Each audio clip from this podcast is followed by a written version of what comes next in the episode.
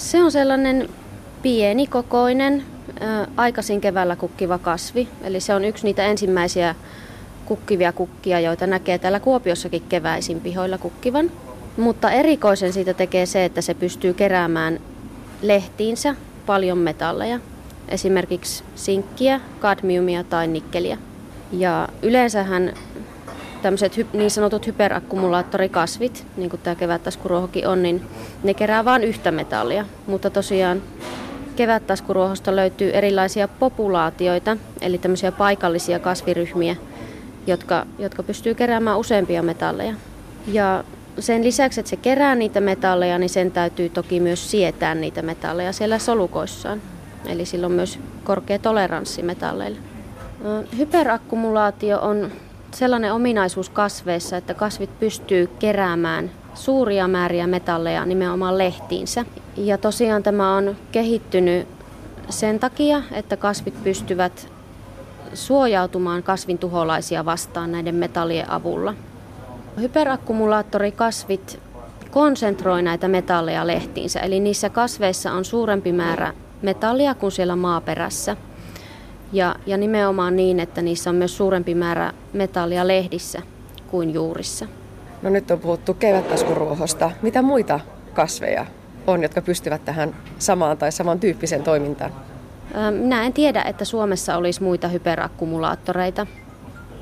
Haapa pystyy jonkun verran kyllä keräämään metalleja, mutta tuota, varsinaisia hyperakkumulaattoreita en tiedä.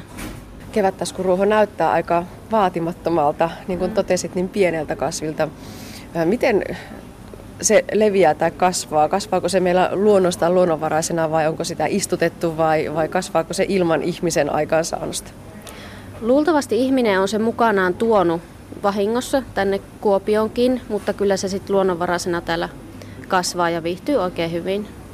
No miten alun perin on löydetty se, että sillä on nimenomaan näitä raskasmetallia keräävää vaikutusta? Miten on hoksattu, että tutkitaanpa juuri tämä kyseenomainen pieni kasvi? Mä luulen, että se on löydetty sellaisista maaperistä, joissa on luontaisesti paljon metallia tai joihin ihminen on toiminnallaan saanut, saanut rikastettua metalleja. Ja, ja koska se siellä kasvaa, niin on ajateltu, että siinä voisi olla jotain erikoista.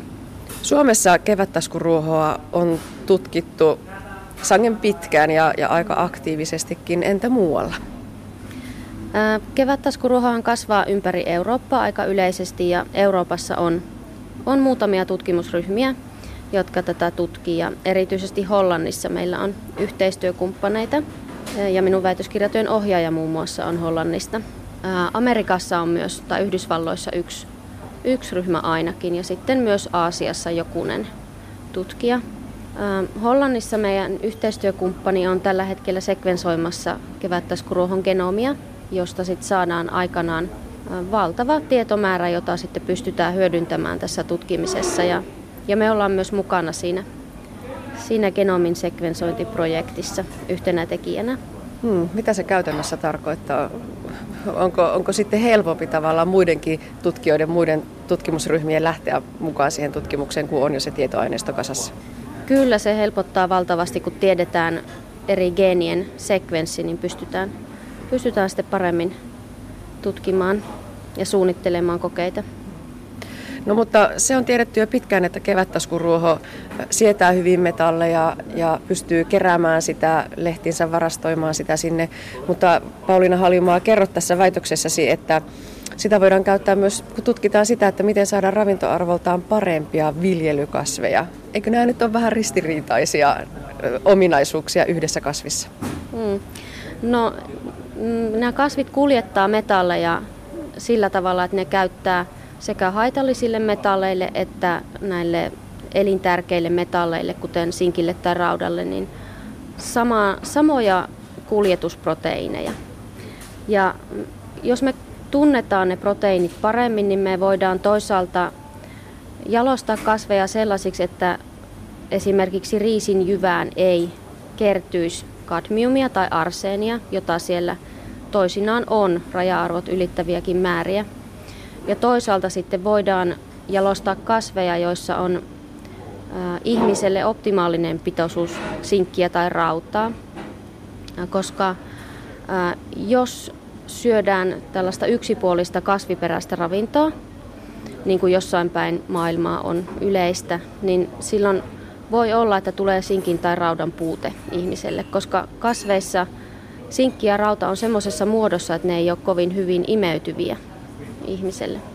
Pyritään estämään sitä, että niihin kasvin syötäviin osiin ei mene haitallisia metalleja, mutta toisaalta niihin voisi myös kerryttää sitten ihmiselle hyödyllisiä metalleja. Onko Pauliina Halimaa niin, että yleensä kasvit pyrkivät kaikin keinon välttämään sitä, etteivät ne ottaisi niitä haitallisia aineita maaperästä? Kyllä kasvit pyrkii välttämään niiden haitallisten metallien keräämistä juuriin tai lehtiin, mutta se ei ole aina mahdollista, koska kasvit ei pysty liikkumaan kasvupaikaltaan ja, ja siellä saattaa olla näitä metalleja. Ja koska ne tulee kasviin sisälle samojen proteiinien kautta kuin esimerkiksi ne sinkki tai rauta, niin sinne saattaa ikään kuin vahingossa sitten mennä myös kadmiumia tai arseenia tai lyijyä. Ja yleensä jos ne menee kasviin, siis normaaliin kasviin, niin ne on haitallisia. Mutta tämä kevättaskuruoho on erikoistunut keräämään metallia lehtiinsä ja uskotaan, että se on sen takia, että se puolustautuu näiden metallien avulla kasvin tuholaisia vastaan. Eli ne ötökät ei tykkää syödä sitä kadmiumpitoista lehteä tai sinkki, sinkkipitoista lehteä. No kuinka tehokkaita kasveja ne ovat, jos puhutaan nimenomaan sitä maaperän puhdistusominaisuudesta? No kevättaskuruoho on kyllä tehokas, mutta sillä kun on pieni, pieni biomassa, se on pienikokoinen kasvi, niin sitä ei, ajatellaan, että sitä ei oikein voi käyttää maaperän puhdistukseen. Eli meidän pitäisi löytää sellaisia isokokoisia kasveja, esimerkiksi puita, jotka pystyy tähän. Ja, ja niitä voitaisiin sitten jalostaa tämän tiedon avulla, mitä me tässä tutkimuksessa hankitaan, sellaisiksi, että ne keräisi enemmän metalleja sinne maanpäällisiin osiin. Koska normaalit kasvit yleensä jättää nämä haitalliset metallit juuriin, koska siellä lehdissä tapahtuu se fotosynteesi, joka on kasveille erittäin tärkeä, niin ne pyrkii suojaamaan sitä fotosynteesiä jättämällä ne haitalliset aineet juuriin. Tutkimuksessa selvitettiin eri kevättaskuruohopopulaatioiden eroja geenien rakenteissa ja ilmentymisessä syväsekvensointimenetelmällä. Tätä menetelmää kutsutaan myös seuraavan sukupolven sekvensointimenetelmäksi. Pauliina Halimaa. Se on sellainen tutkimusmenetelmä, jolla me saadaan näkyviin kaikki tietyssä näytteessä tiettynä aikana ilmentyvät geenit. Ja tämä on erityisen hyödyllistä sellaisille organismeille, joiden genomia ei aikaisemmin ole tunnettu. Eli me ei tarvita sitä genomia sinne taustalle, vaan voidaan, voidaan sekvensoida mikä tahansa kasvia ja saadaan siitä sitten sekä niiden geenien ilmentymistasot että myös niiden geenien rakenne selville. Ja tällä menetelmällä selvitettiin nyt kevättaskuruohopopulaatioiden eroja. Millaisia tuloksia saatiin? Esimerkiksi toisessa tutkimuksessa tai toisessa artikkelissa selvitettiin kolmen eri kevättaskuruohon eroja sellaisessa olosuhteessa, jota voidaan kutsua normaaleiksi, eli näitä kasveja ei altistettu metalleille. Ja tästä huolimatta löydettiin valtavia eroja näiden populaatioiden välillä nimenomaan geeneissä, jotka koodaa metalleja kuljettavia proteiineja.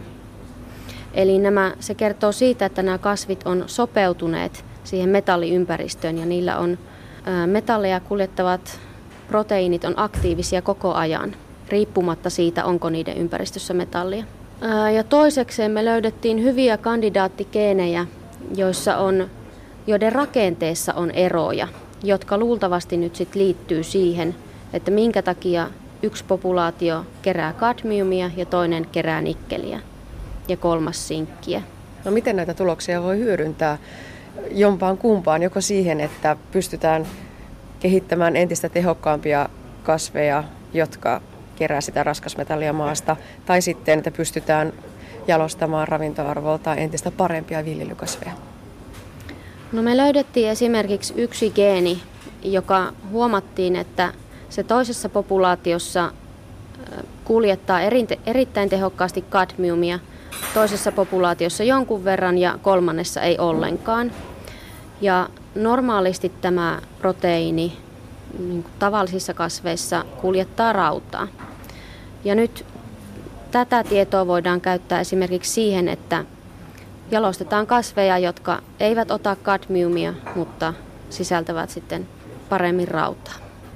No seuraavaksi tietenkin odotetaan, että saadaan julkaistua tämä kevättaskuruohon genomi. Ja sitten meillä on viritteillä projekteja, joissa esimerkiksi haluttaisiin tutkia tarkemmin tällaisia harvinaisia maametalleja ja tällaisia arvokkaita metalleja, joita käytetään esimerkiksi lentokoneissa tai avaruusraketeissa tai kännyköissä, tällaisissa korkean teknologian laitteissa. Miten kasvit pystyy niitä ottamaan ja, ja käyttääkö ne samoja mekanismeja näille harvinaisemmille ja arvokkaammille metalleille kuin mitä ne käyttää nikkelille esimerkiksi. Näissä on se ongelma, että ne on niin laimeina pitoisuuksina maaperässä, että ei yleensä kannata perustaa kaivosta, perinteistä kaivosteollisuutta tällaista ympärille, mutta kasveilla voitaisiin kerätä niitä sieltä.